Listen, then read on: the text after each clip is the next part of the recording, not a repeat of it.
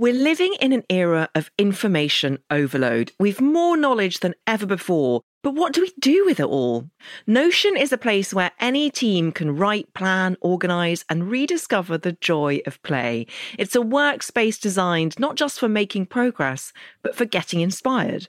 Notion is the AI powered workspace where the everyday takes care of itself. Meetings have summaries, docs find themselves, and every question has an answer because Notion AI turns knowledge into action. And I know that myself because I once asked it to write an introduction for a How to Fail episode. And I have to say, it was so helpful and so convincing. Try Notion for free when you go to notion.com forward slash fail. That's all lowercase letters, notion.com forward slash fail and start turning ideas into action. And when you use our link, you're supporting our show. Notion.com forward slash fail.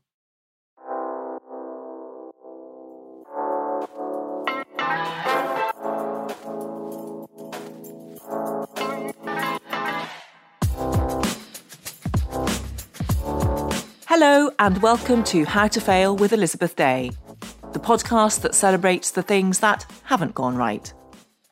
This is a podcast about learning from our mistakes and understanding that why we fail ultimately makes us stronger. Because learning how to fail in life actually means learning how to succeed better. I'm your host, author and journalist Elizabeth Day, and every week I'll be asking a new interviewee what they've learned from failure.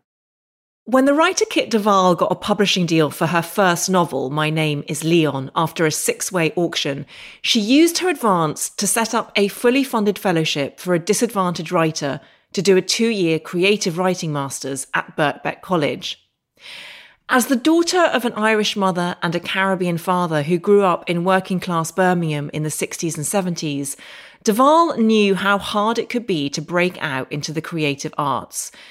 Before becoming an author, she worked for 15 years in criminal and family law and used to advise social services on the care of foster children.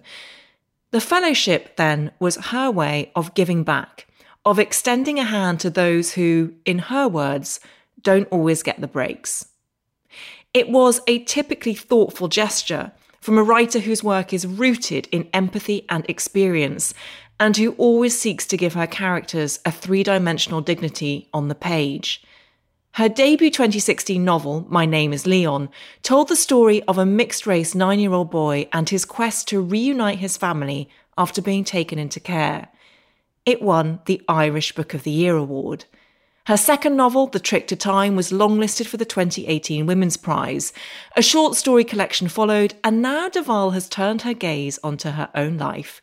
Her extraordinary memoir, Without Warning and Only Sometimes, tells the story of a childhood of opposites and extremes. Her mother was a Jehovah's Witness who believed Armageddon was coming, and the only acceptable reading matter was the Bible. It took many years for de Waal to find her way to books. When she did, she would discover a love of reading that changed her life and inspires her to this day. Kit de Waal, welcome to How to Fail. Thank you very much for that lovely introduction, and it's absolutely wonderful to be here. I have wanted to be on this podcast for a very long time. Oh, that's so wonderful to hear. And we've wanted you for so long. And thank you for your patience. It's taken a really long time to set up, but I know it's going to be worth the wait because I'm so excited to talk to you. I really am. And I just wanted to pick up on that last point that idea that rather than the Bible, reading fiction was your salvation. Can you tell us a bit about that? Yes, I never wanted to read. I felt very forced to read a lot of Jehovah's Witnesses publications, of which there are many we went to the equivalent of church three times a week. Each meeting had a different book associated with it. These are very thick biblical doctrine books, as well as reading the Bible, which I must have read cover to cover 10 times. So the idea of more reading, absolutely not. The minute I was away from school, the minute I was out of the meetings, there's no way I would read a thing and I only really started reading in my early 20s. And it was someone that you worked with, wasn't it, in the legal yes. profession? Yeah, yeah, tell us about him.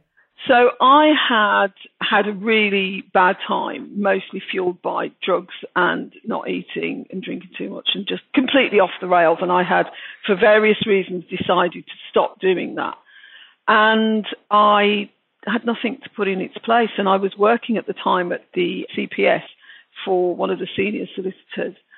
And I said to him, look, God's sake, just give me your top 10 books because I've got to have something to. I'd never thought about reading, but I, I could not sleep. And I was awake two o'clock, three o'clock in the morning. So he said, right, take this down because he was giving me dictation at the time, shorthand dictation. And he gave me his top 10 books. He was a military man. So his top 10 books were Siege of Krishnapur, The Riddle of the Sand, Three Men in a Boat, War and Peace, The Red Badge of Courage, that type of book that dealt a, great deal with men and their exploits on the other side of the world. But he also, in that mix, had Madame Bovary and Therese Raquin. And I was like, well, I mean, I read it, I have read them all, but when I got to Madame Bovary, I was like, oh, I see. Right. So I went straight back to, so it just so happened I bought all 10 books at the same time.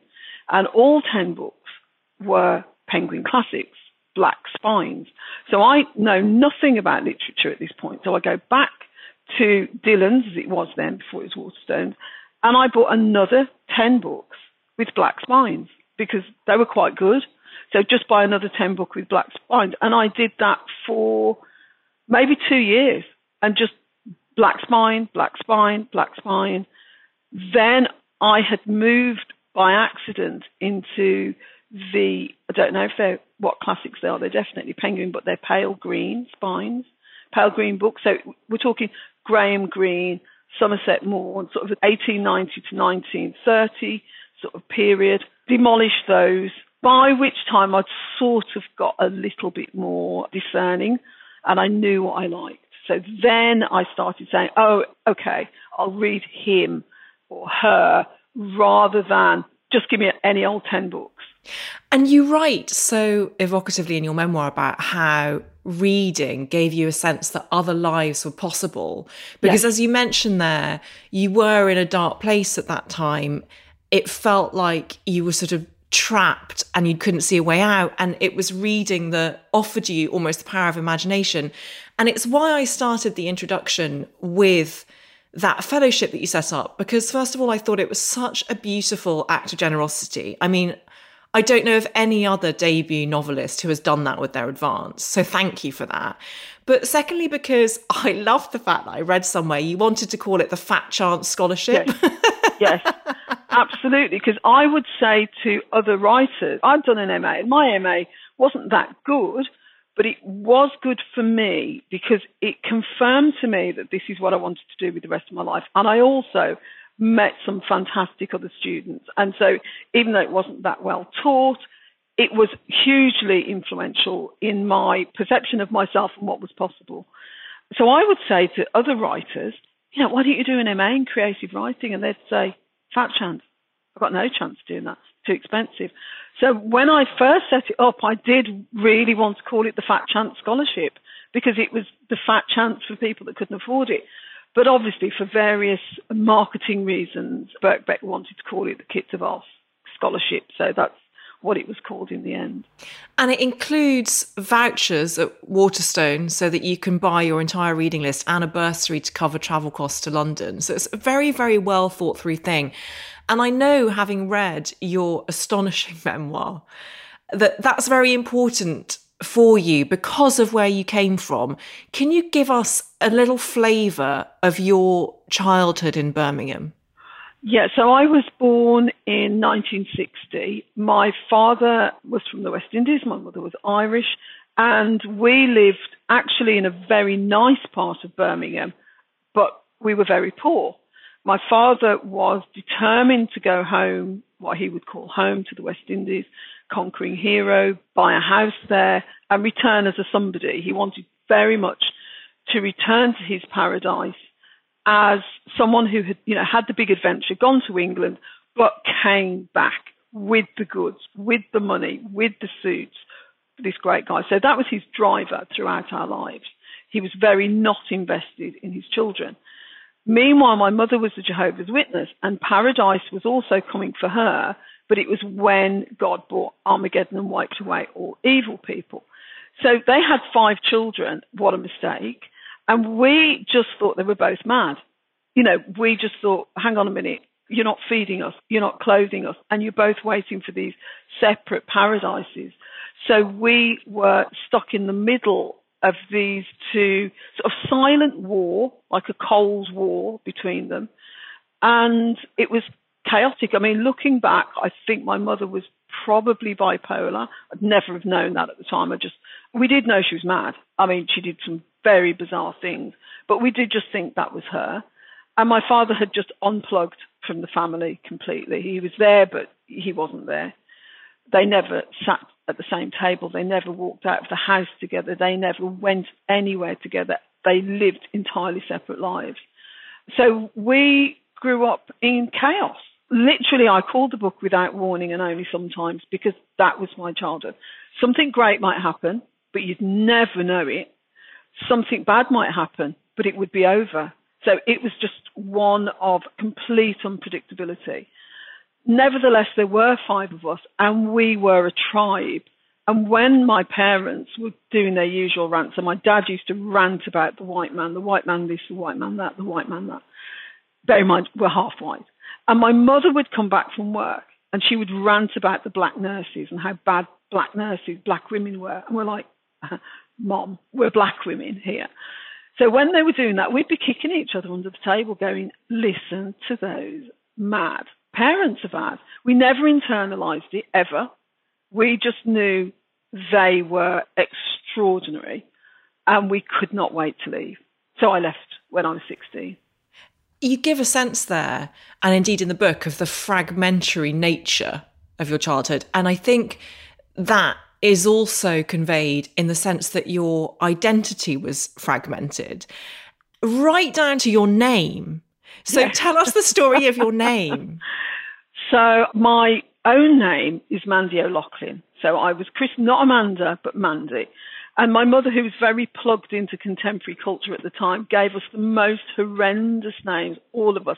If it was common, my mother would use it. So I'm Mandy. There's Mandy, Tracy, Kim, Dean, and Karen. You couldn't get worse names for these really quite bohemian children. But anyway, when I was eight, like I say, we lived in the most extraordinary circumstances, and I was standing on top of a little table that had casters, and I was singing I Can't Get No Satisfaction, so it's 1967 probably. And I'm singing I can't get no satisfaction. I fall off the table and hit my mouth, and I just thought, oh, that really hurt. My sister starts to scream and runs downstairs, and it transpires I have bit through my tongue, and it's hanging on by, you know, sort of a half a centimetre. So I'm whisked to hospital where I have my tongue pulled out with forceps and sewn back on and shoved back in. And I can't speak for weeks. And I say to my little sister, give me a kiss, except I say, give me a kiss. And so I get called Kit then. I get teased and I'm called Kit for amongst the family for quite a few years. And then I get other names. I was called Skins from the time I was about 14 because of my prowess with rolling a spliff. So just many, many names. I mean, imagine if you'd published your books under Mandy O'Loughlin, because now you have a different surname too. Yes. And I think it's very interesting that people don't know where to place you. Yes. And I wonder if part of that is deliberate, that you like the fact that people can't do that. Yes, I do like it because I obviously am a whole person and I have absolutely no problem integrating all the different parts of me. I'm British, I'm Irish, I'm African Caribbean. My origins completely are working class. I describe myself as working class. I do not have a working class lifestyle. Both of my children would consider themselves middle class. I married someone with a Dutch surname, a half Jewish man with a Dutch surname. So I've got the de Waal, I'm Kit de Waal, I'm Mandy O'Loughlin. I was married before that to somebody called David Barnett. So for temporarily, I was Mandy Barnett. So for me, I'm completely fine with all of these identities, but I do think some people may find it difficult to pin me down as to what I am and who I am. But that's their problem, not mine. And the 1960s and 70s in Birmingham was a time when the IRA was, you know, in the middle of setting off bombs and Irish people got blamed for that. It was a time of racial tensions, rising racial tensions, and all the time that this is going on, you're thinking, well, in 1975, the Jehovah's Witnesses say Armageddon's coming. So that would have been when you were 15. Yes. Can you just give us a flavour of the impact that that kind of background had on you? Yeah, so we were very much brought up as Irish children. We were much, much closer. In fact, we, there was hardly any Caribbean relatives in the UK at the time but we were very integrated into Irish culture. But of course, no one's going to look at me and think I'm Irish. So, for example, on the night of the pub bombings, which was November 1974, I went to school and heard what the teachers were saying, what my pupils and what my friends were saying about Irish people. Dirty, stupid, terrorists, should be shot, all these things, but blanket statements, very much as people do today about many Muslims. And they'd say in front of me. And I'm Irish. And I kept my mouth shut for the most part because I was so worried about being bullied. I'm already bullied in this very posh school for being black and being working class. Most children were middle class.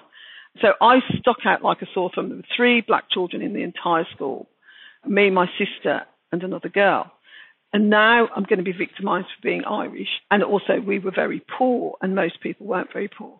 So again, we had these three identities to deal with. And of course, I just sound English, you know, I just sound like a British person, a Brummie. And I very much felt a Brummie as well. So it was a very difficult time.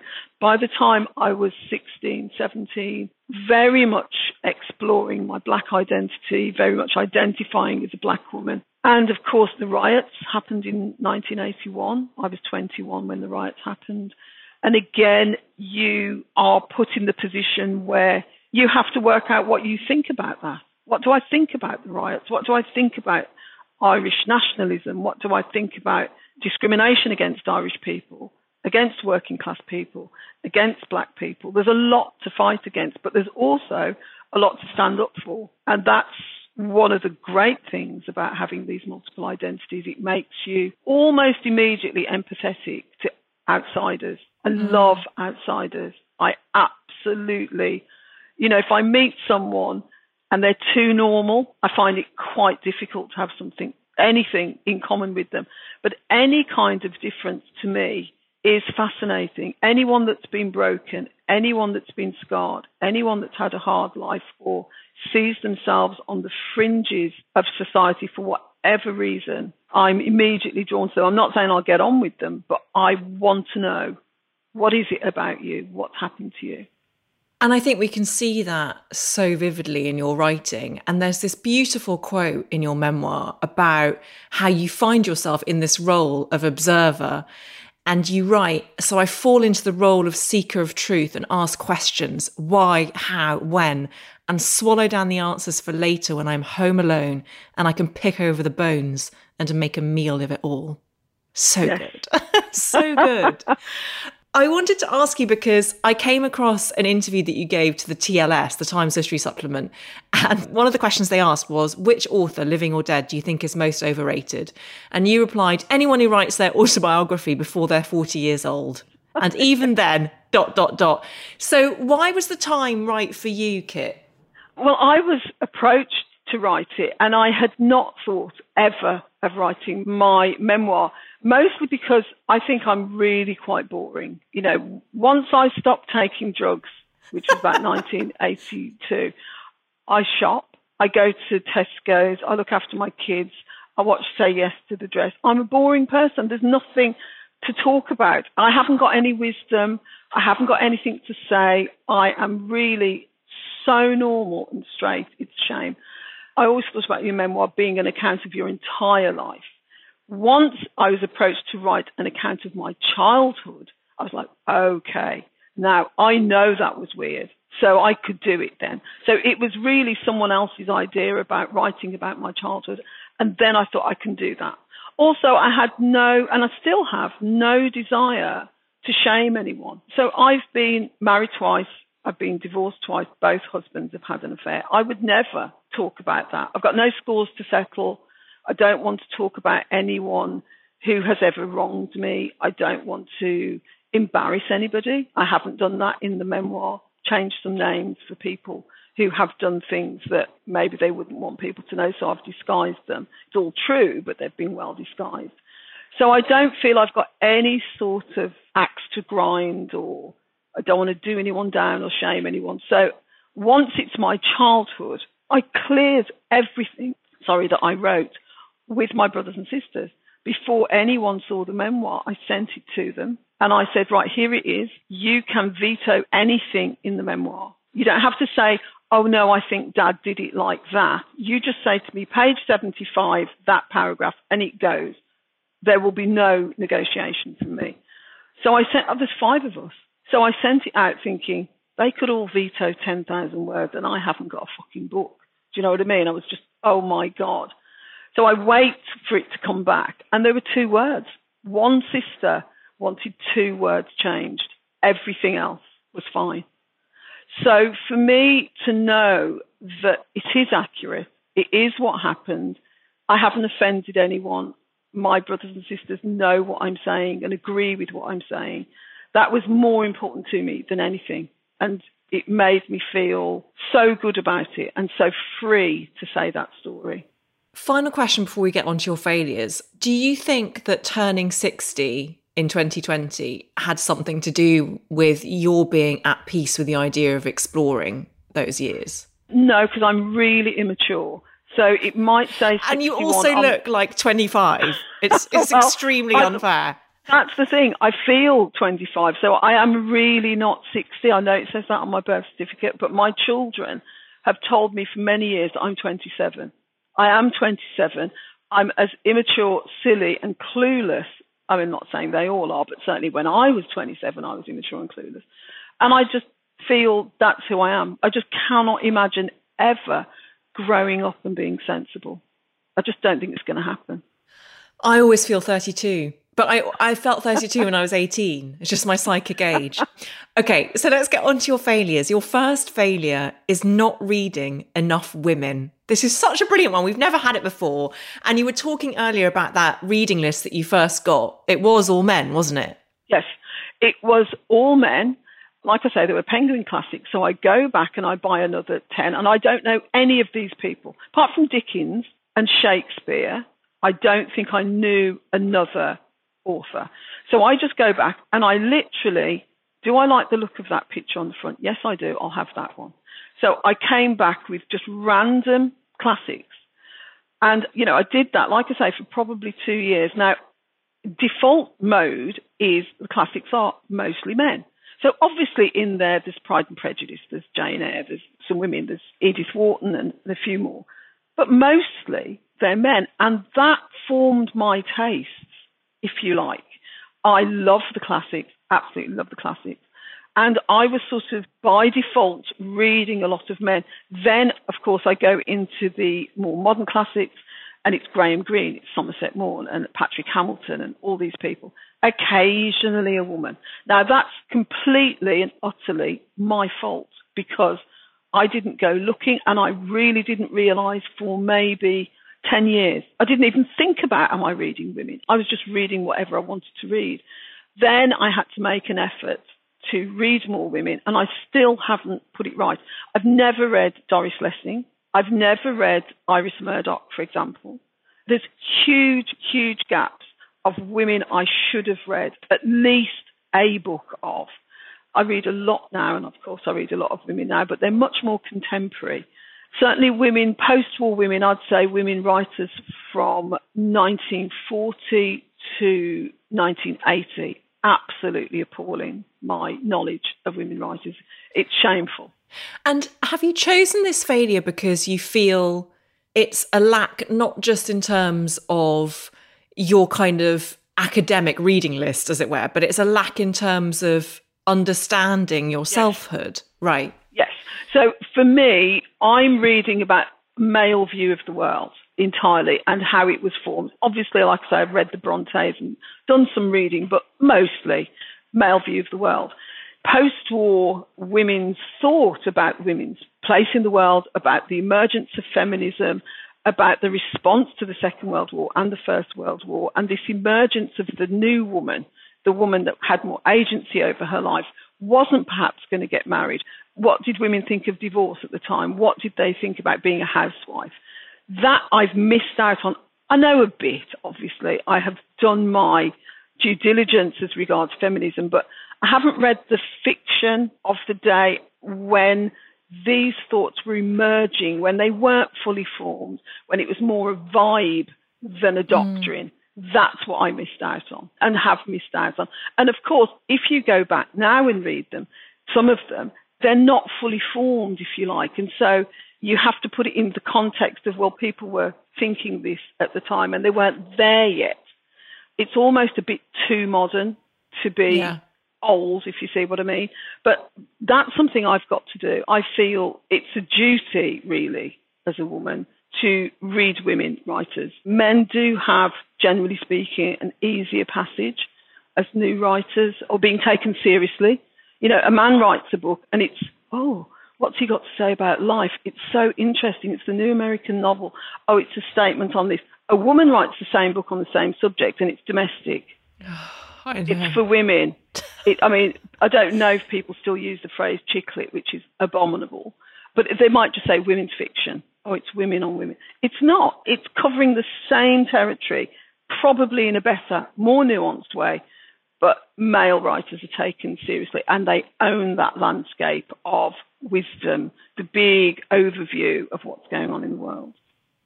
It's so true. And I remember speaking to Marian Keyes about just this topic. And my latest book has been called a domestic thriller over and over again. And I don't have a problem with it because there's nothing wrong with being domestic and there's nothing wrong with it being a thriller. I don't think it is a thriller necessarily. And it's not domestic. I mean, it's set in a house. it's yes. like I can't imagine Ian McEwan being told no. that Saturday was a domestic thriller. No, you, yeah, but but it's set in a house and it's exactly. about a family. But no, that book is deemed to be saying something massively profound about the state of the country at a very particular time. Massively profound. It's a book I hated, by the way. Let me just put that out there. I mean, ditto. Terrible, terrible plot twist. Terrible plot twist. I mean, so bad. I could go on about that book.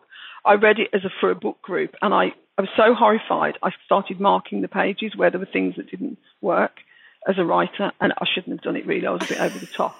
But then you would have, as you say, another book set in a house in a particular time, and then it's narrow. It's narrowed down to something that is really quite provincial in its outlook, really small, only pertaining to that family. And that kind of thing does drive me up the bloody wall. Really I, does. I honestly want to do a whole other podcast episode just talking to you about this because there's so yes. many things that I want to say.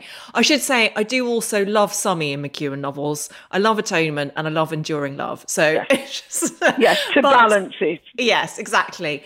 This is quite. I suppose it's a question I've never asked before, but I'm so interested in what you're going to say that I want to ask it. How do you feel about being a woman?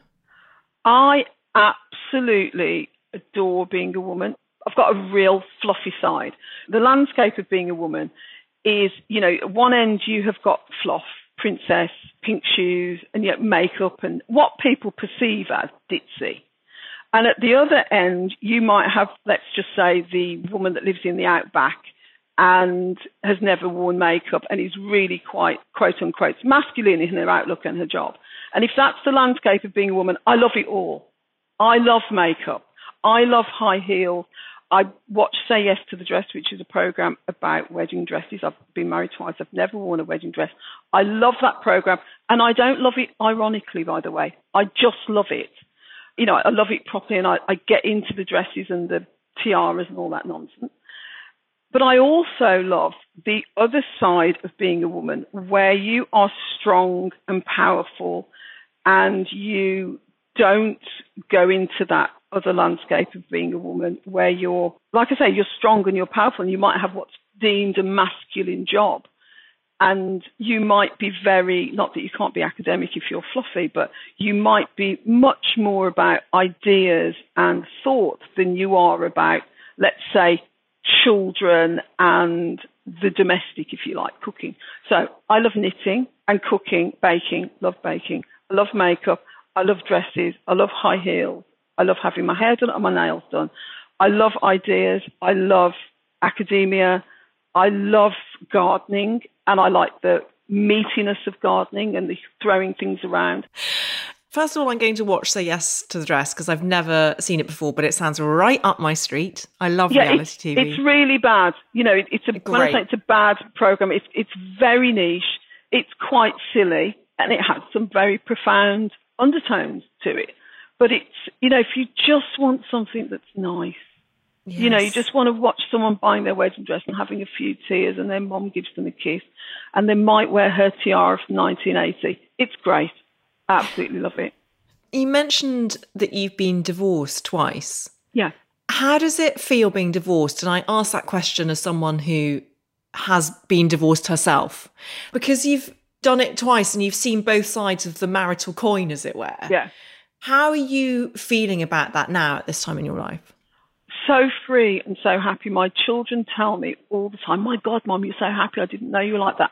I would never have said I was unhappy in my marriage. I didn't know, if you like, that I was unhappy. When my husband had an affair, it was a complete shock and I was absolutely devastated.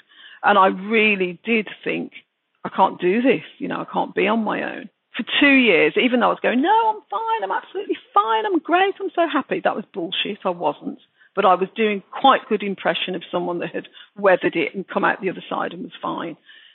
That was five years ago, six years ago, possibly. And now I genuinely am fine. I mean, properly wake up sometimes in the morning and think, oh my God, I'm so happy. And I am genuinely really happy with where I am.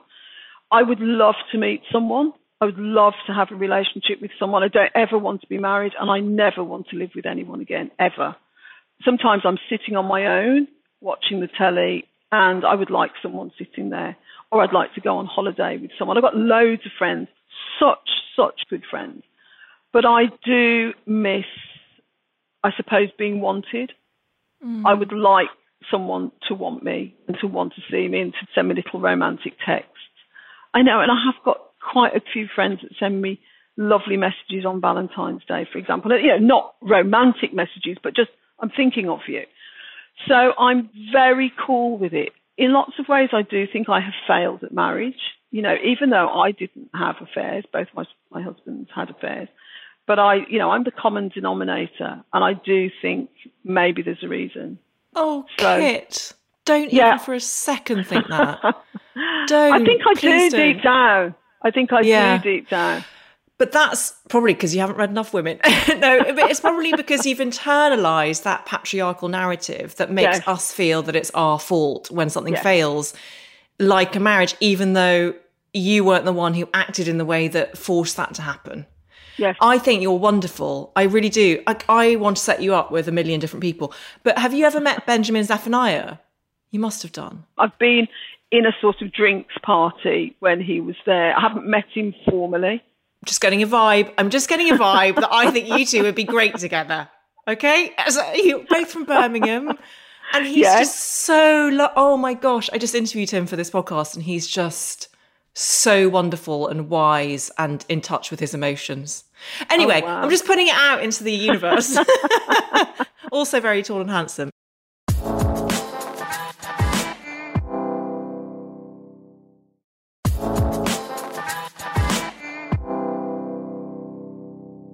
Your second failure is quite a gear change, which is not learning to ride a bike.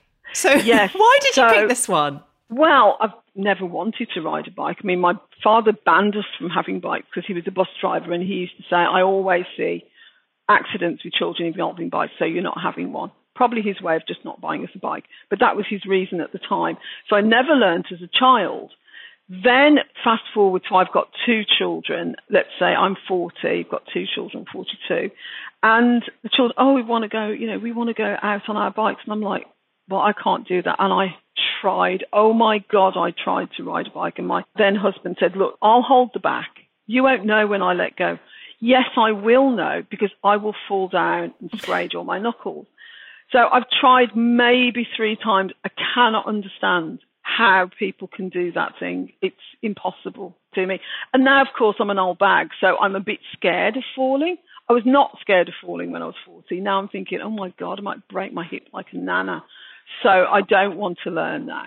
But I can see the freedom. I would love it. I'd love to go on a biking holiday across the fields or the mountains or whatever, but there's no chance it's going to happen. Have you ever been on a static bike, like an exercise bike? Yeah, hate those. Hate those too. Because my legs start to hurt, probably because they're never, I never use those muscles that you need. So yeah, it's not a spin class and all that shit. No, can't do that. I'd much rather go on a rowing machine. I love a rowing machine. I've just bought a water rower. Oh, Have you seen beautiful. the water rowers? They're yes. beautiful. And they've got that whoosh sound as you pull Yes. the gears through the water. Beautiful. I love it. So I've got that in the basement. The thing about the rowing machine, I know we're going off tangent here, but I really like it. I quite enjoy it and I find it works me out, but I'm not exhausted by it. Yes. But then I yes. think maybe I'm doing it wrong. No, I Am don't doing think so. I mean, when I bought the rowing machine, I got quite anal, probably not a good word to use, but I got quite anal about technique. I was sort of had this video playing of these American rowing experts who were saying, you've got to do this like this. And I probably spent two weeks only doing five minutes a day until I got the technique right. And so I know my technique is quite good and I come off and I'm tired, but I'm not, you know, that dripping in sweat. I can Yes. barely speak. I'm not like that. And I don't think I'm doing it wrong. It's just a slow and steady exercise. It's probably like power walking where you're not dying at the end, but you've had a workout. This is so interesting because I also YouTubed those technique videos and I don't think I'm doing it wrong, but I think there's something psychological in me that thinks if I'm even I'm Rachel Martin. After hosting Morning Edition for years, I know that the news can wear you down. So we made a new podcast called Wild Card, where a special deck of cards and a whole bunch of fascinating guests help us sort out what makes life meaningful. It's part game show, part existential deep dive, and it is seriously fun. Join me on Wildcard, wherever you get your podcasts, only from NPR. Hey, it's Kaley Cuoco for Priceline. Ready to go to your happy place for a happy price? Well, why didn't you say so? Just download the Priceline app right now and save up to 60% on hotels. So, whether it's Cousin Kevin's Kazoo concert in Kansas City, go Kevin, or Becky's Bachelorette Bash in Bermuda, you never have to miss a trip ever again. So, download the Priceline app today. Your savings are waiting. Go to your happy place for a happy price. Go to your happy price, Priceline. Mildly not hating a form of exercise that it can't be working. And I don't know what that says about me and my yes, but actually because I'm the same. I don't like exercise. I really don't like exercise. Sofa or gym, there is no competition. I don't feel better after exercise. Intellectually, I feel better that I've done it, but Yeah. bodily, I don't feel better. So I have to force myself, which is why I got this rowing machine and put it in the basement. So I have no excuse. It is there. I don't even have to get dressed. do you watch Say Yes to the Dress while you're rowing? No, I haven't got that set up properly, but that is going to happen because it's perfect. It's half an It's hour. dream. Yeah, and I'm doing my exercise and looking at wedding dresses. Great. So when I referred there to that idea that if I'm enjoying something, it can't be good for me, I think that comes from a fundamental self-loathing trait that I have. Where are you at with the old self-loathing Kit? I'm really quite good. I don't loathe myself. I think I'm a good person. I would like to lose some weight. I think I look better when I'm slimmer, but I really do quite like myself. I've never had imposter syndrome in my life. Never. I think I'm, I wouldn't say I'm great, but I'm good. I'm good to my friends. I'm a good parent. I try and be kind. I've got some horrible traits. I'm a bit lazy, but I don't loathe myself for that. I just think, well, you know what? That's your thing. And do you think you've had that all of your life because of that tribal solidarity that you got with your siblings? Yeah, I think that's a lot to do with it. So I do remember shame. I do remember feeling shame when I was young that we were so poor and we had terrible clothes and a terrible house. So I remember feelings of shame, but I've always felt I deserved more and I got more and I worked hard for more mostly. I think I've definitely made mistakes and definitely learned from things. And also, my parents, and this might sound really strange, they're both very ignorant. They liked their ignorance. They didn't want to know about the world. They were willfully ignorant. They didn't want to explore anything. They liked their life the way it was. They had small horizons. By some freak of DNA and genetics, they had clever children who were bohemian and wanted to know about the world and wanted to question. And so I think having that tribal view of the world reinforced the sense, if you like, that we were special. You know, we weren't special, but we felt special compared to our parents. And I don't think that's ever left me. And we all have it. It's not just me. We all sort of go, yeah, I'm great.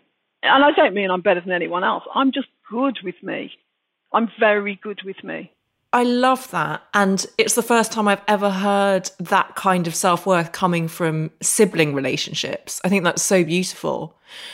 What happened in 1975 when the Jehovah's Witness predicted Armageddon didn't arrive? What happened to your mother?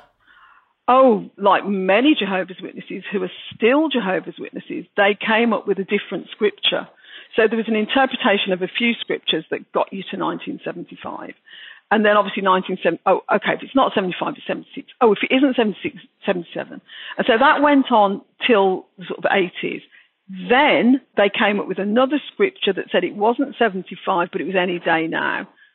Now there's even other scriptures that say, in fact, I think it was 2021. Now there's a different scripture. So the scriptures keep changing. My mother died two years ago, and she died absolutely believing exactly as she had always that the end was going to come any minute now. And there will be Jehovah's Witnesses all over the world who believe any minute now. And of course, we all left from being Jehovah's Witnesses, but I would say when I left, there would have been four or five years, even when I'd left, and I thought it was still going to happen. Deep mm. down, definitely going to happen. I might leave and they might not be completely right, but Armageddon will happen and I will die. I will be killed because I'm bad. You know, well, I'm not, I'm not the bad per se, but I'm not keeping the rules. Yeah. You know, I had had sex, I had taken drugs, I had smoked, I had drunk, probably stolen. So I'm definitely a candidate for destruction. When did that leave you and how did it leave you? With work that left. I mean, that, that's me analysing myself and analysing the ridiculousness of the doctrine. But there is a remnant of it. You know, I was definitely brainwashed. And I can remember maybe 10 years ago, I was in a city, I can't remember, I think it was Cambridge. And all of a sudden it went very dark. Now it was just a cloud, but it went, it was the middle of the day and it went almost black. And everybody to, you know, on this street looked up as if to say, my God, what was that? And it was just hail. Hail was coming down, so it went very dark. And my gut reaction was, this is Armageddon. Now, I would never have said that I had any remnant, any stain of that nonsense left in me. But it was interesting that that's what I thought. Oh, it's Armageddon. And then, it, of course, it's gone. But it shows the damage that that cult behavior and cult indoctrination can do to a child. I'm in my 40s and my gut response is Armageddon's here. Even though I would say now, hands on heart, on lie detector, I don't believe it. There's something somewhere where the damage has been done. Mm, that kind of muscle memory.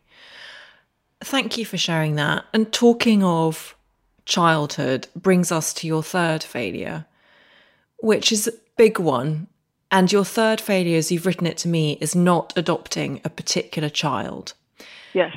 Tell us about adoption in your life.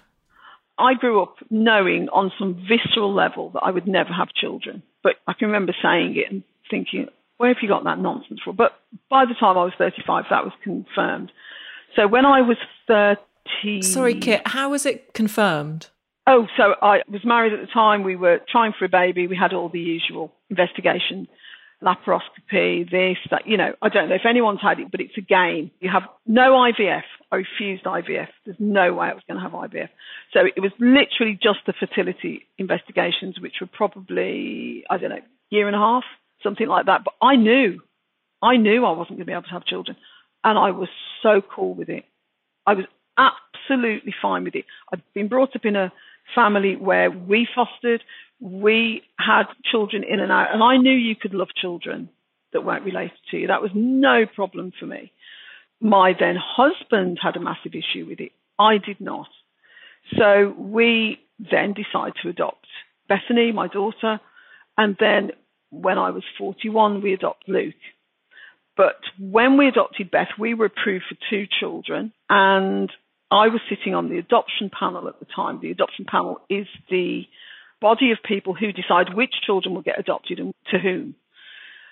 So I was on the adoption panel, and for quite a few months, this child's case had come to the adoption panel. And I do not know why that child completely got under my skin. He was a very damaged boy, a very damaged boy. And I thought, don't do it, don't do it, don't do it. You are not the parent to this child. This is not right. But, oh, I don't know. He got under my skin. Anyway, he got adopted by somebody else. And before it could go through, she got very ill and died. And he went back into the care system. And I remember speaking to someone on the adoption panel and saying, I think I should adopt that child. And she said, Do not you know you're not the right person. And I know I wasn't. I did not have the right circumstances for the boy. But I think about him all the time. I think about that boy all the time. I sort of managed to track him till he was about 16 or 17, I think, and I don't know where he is now. But it's not in a good place, I should imagine. But I do feel I did not have the right circumstances for this boy. But he, he just got under my skin terribly and I think about him, he would be 30 or 31 now. Do you think that that was your head saying, I know I'm not the right person, but your heart was saying something else, and it was the two? When you work in adoption, there really is such things as a good match. So you could have a child who needs, for example, a single carer with no other children because this child needs so much from you, and they may have contact with their birth family, they may have contact with other siblings, and really they need exclusive, dedicated care from one carer, and that might be a man or it might be a woman. And you absolutely intellectually know when you work in adoption what a good match looks like. I did not have the circumstances for that boy. And I'm not saying I wouldn't have done a good job because I would have done a bloody great job, but it would have meant an enormous disruption to my daughter, to my family, to lots and lots of things. I think there were better adopters out there. I do think there were better adopters out there. I mean, quite certain he never got one. And so that's my thing. If I thought he'd been adopted by someone else, like he was briefly by the woman that adopted him, that was going forward to adopt him, I wouldn't have the guilt. But I sort of know he had a very turbulent time after I didn't come forward and adopt him. And I think, God, I could have saved him. Could I have saved him? Probably not. But I still think about him maybe every six months. If I hear a name, if I hear the same name on someone else, I go, oh, oh, what's happened? I'm really honoured that you've chosen this failure to talk about. And I wonder why you did choose it. Is part of it because you want to pay tribute to this person who I know we can't name yes. or give a name to. But I imagine the care system, it often might feel like individuals get lost. And so, as part of wanting to talk about this, to ensure that doesn't happen. No, really, really not. No. The reason I want to talk about it, the, the reason I wanted to talk about it is because it, I feel it's a thing. It's a thing with me. I'd find it really difficult to say, tell me your three fails without saying that one because it's a major one for me. If I ever got the opportunity to meet the boy and say to him, look, I could have adopted you, he'd just be angry with me and I wouldn't blame him. You didn't care enough. If he's had a bad life, which I suspect, And I said to him, look, you know, it would have been really hard for me if I'd have adopted you.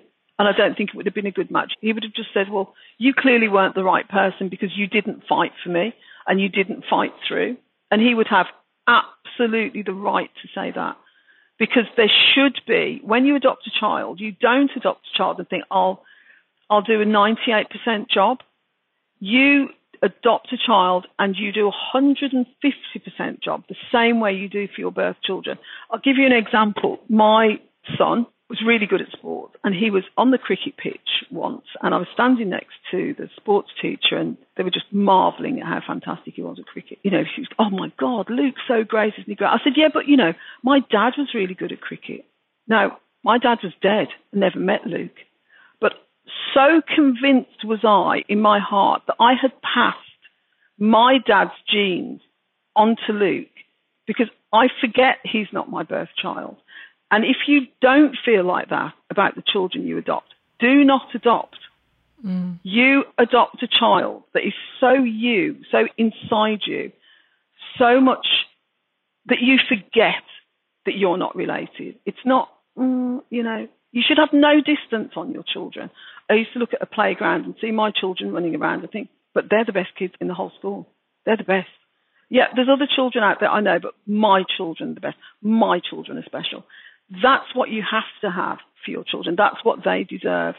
Unconditional, special love that no one else can give them. And if you haven't got that, do not adopt them. Don't do it. And let someone else have that feeling for the child. Given that you grew up in a particular environment and you've spoken about your parents and how they were and how unstable elements of your childhood were, how did you learn how to be a mother? I was very juvenile. I don't know how I learned. I think I just loved the children so much. And like anyone else who has had a, a child that hasn't been good, I tried very hard to not be my mom and to not be my dad. So mm. once I was determined that my children would never be hungry, I used to come home with, for example, carrier bags of clothes for my daughter, who is so not interested because she's a horsey girl. And I said, Beth, I bought you a red top. Okay, mom. She's like, oh my God, give it a break. She had so many clothes, so much of everything because I'm trying to put it right for me. So Beth's going to have absolutely everything. So I put that right. They were never hungry. They had beautiful bedrooms. They had lots of physical shit. They had loads of. And every single day, I love you. For example, both of my children, what do you want to be when you grow up? Oh, I want to do this. Great, you can do it. You can do anything. You can be anything, whatever you want to be, whatever. And my mother being a fundamentalist Christian, you couldn't be gay. You couldn't have sex before marriage and you couldn't be gay. Absolutely not. So when Beth was about 12, I remember saying to her, she had a little friend, and I said, oh, and she was really, really keen. I said, you can have a girlfriend or a boyfriend, Beth, or you can have a girlfriend this week and a boyfriend next week, or you can have a girlfriend and a boyfriend. She was looking at me like, I'm 12. Give it a break. Shut up. You're embarrassing me. But I was so worried that she might think she couldn't be 100% herself. And I still say to my children who are both in heterosexual relationships that that's for now. You can you change. You can change. You can be anything. You can be anyone. You can change this. You can change that. I will always love you. Isn't it great? Let's just see what happens in your life because we had it so nailed down that I want my children to feel the expansiveness of the universe and their possibilities that they can be. That's so beautiful. So, Beth and Luke, how old were they when you adopted them? Beth was two and Luke was one. They're not related at all. I think it's so important for listeners to hear this because I've spoken very openly about the fact that I've had fertility issues and miscarriage. And yes, I hear you, the laparoscopy and all of that sort of stuff, all the things that end in oscopy. and I think it's so profoundly meaningful to hear about the hope that comes with adoption because I think a lot of people are put off by the fact that it feels like quite a lengthy process, quite difficult to go through. But put us right on that. So, what was your adoption journey? To come to your children? It's much easier for me because I'm a black woman, I'm a mixed race woman, and my then husband was white. So there are many, many, many more disproportionate number of mixed race children in the care system. So they were actively looking for adopters. But having worked in adoption, I know that a lot of people come to adoption after many years of IVF and fertility issues and loss and miscarriage.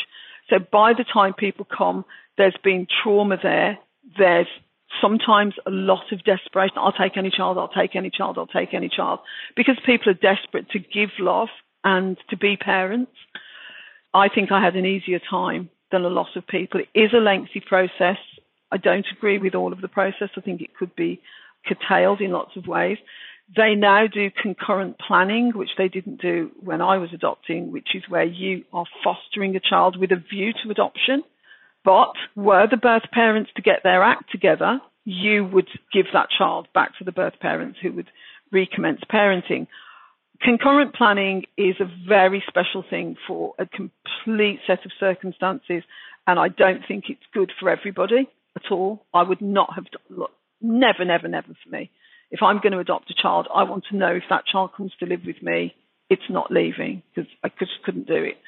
But it is a route for some people. It really is a route for some people. And at the end of all the pain, and there's a lot of pain, and there's a lot of disappointment, and there's a lot of waiting, there is the most beautiful relationship with children who want to be loved, who need to be loved. I don't believe in children being grateful. Children should not be grateful for being adopted. That's not the relationship you want to have with a child. It's that the children love you and they want a parent and you have the privilege of parenting these children. Me parenting my children is an absolute privilege for me nothing to do with them being grateful and being lucky. They're not lucky. They are beautiful human beings that I get the chance, instead of their birth parents, to have in my life and to have them love me and call me mom. That's incredible. How did your mother get on with them? She was in one of her pretty mad phases for most of their childhood.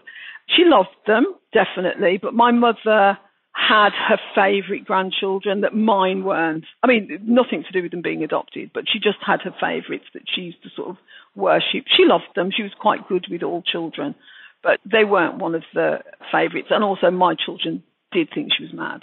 You know, they, they weren't they weren't fighting to go to Granny's house. Let me tell you, I'd take them, but they were like, "When are we going?"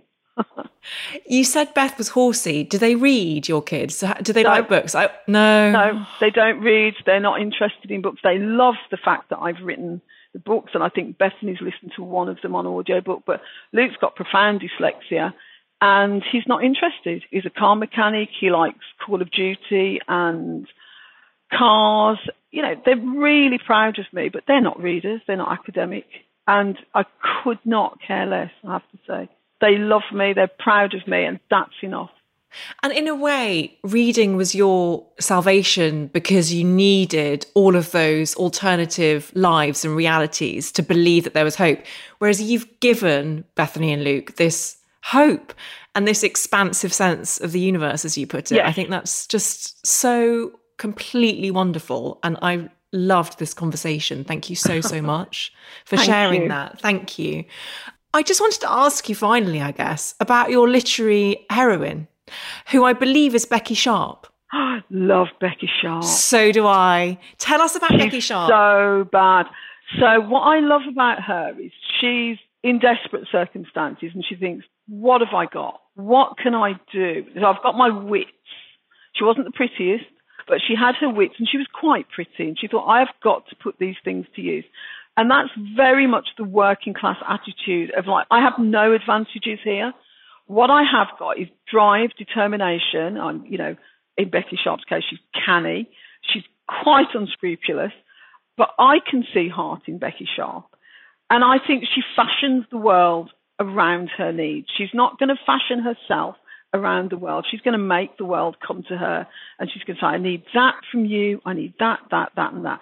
So she's a bad girl. There is no doubt about it.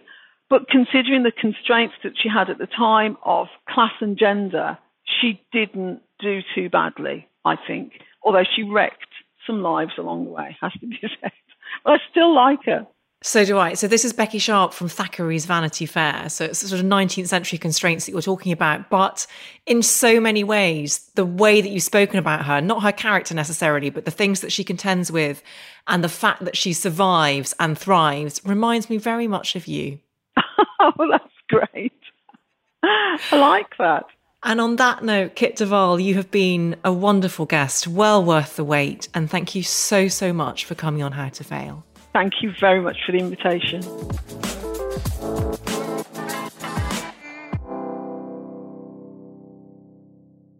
If you enjoyed this episode of How to Fail with Elizabeth Day, I would so appreciate it if you could rate, review, and subscribe.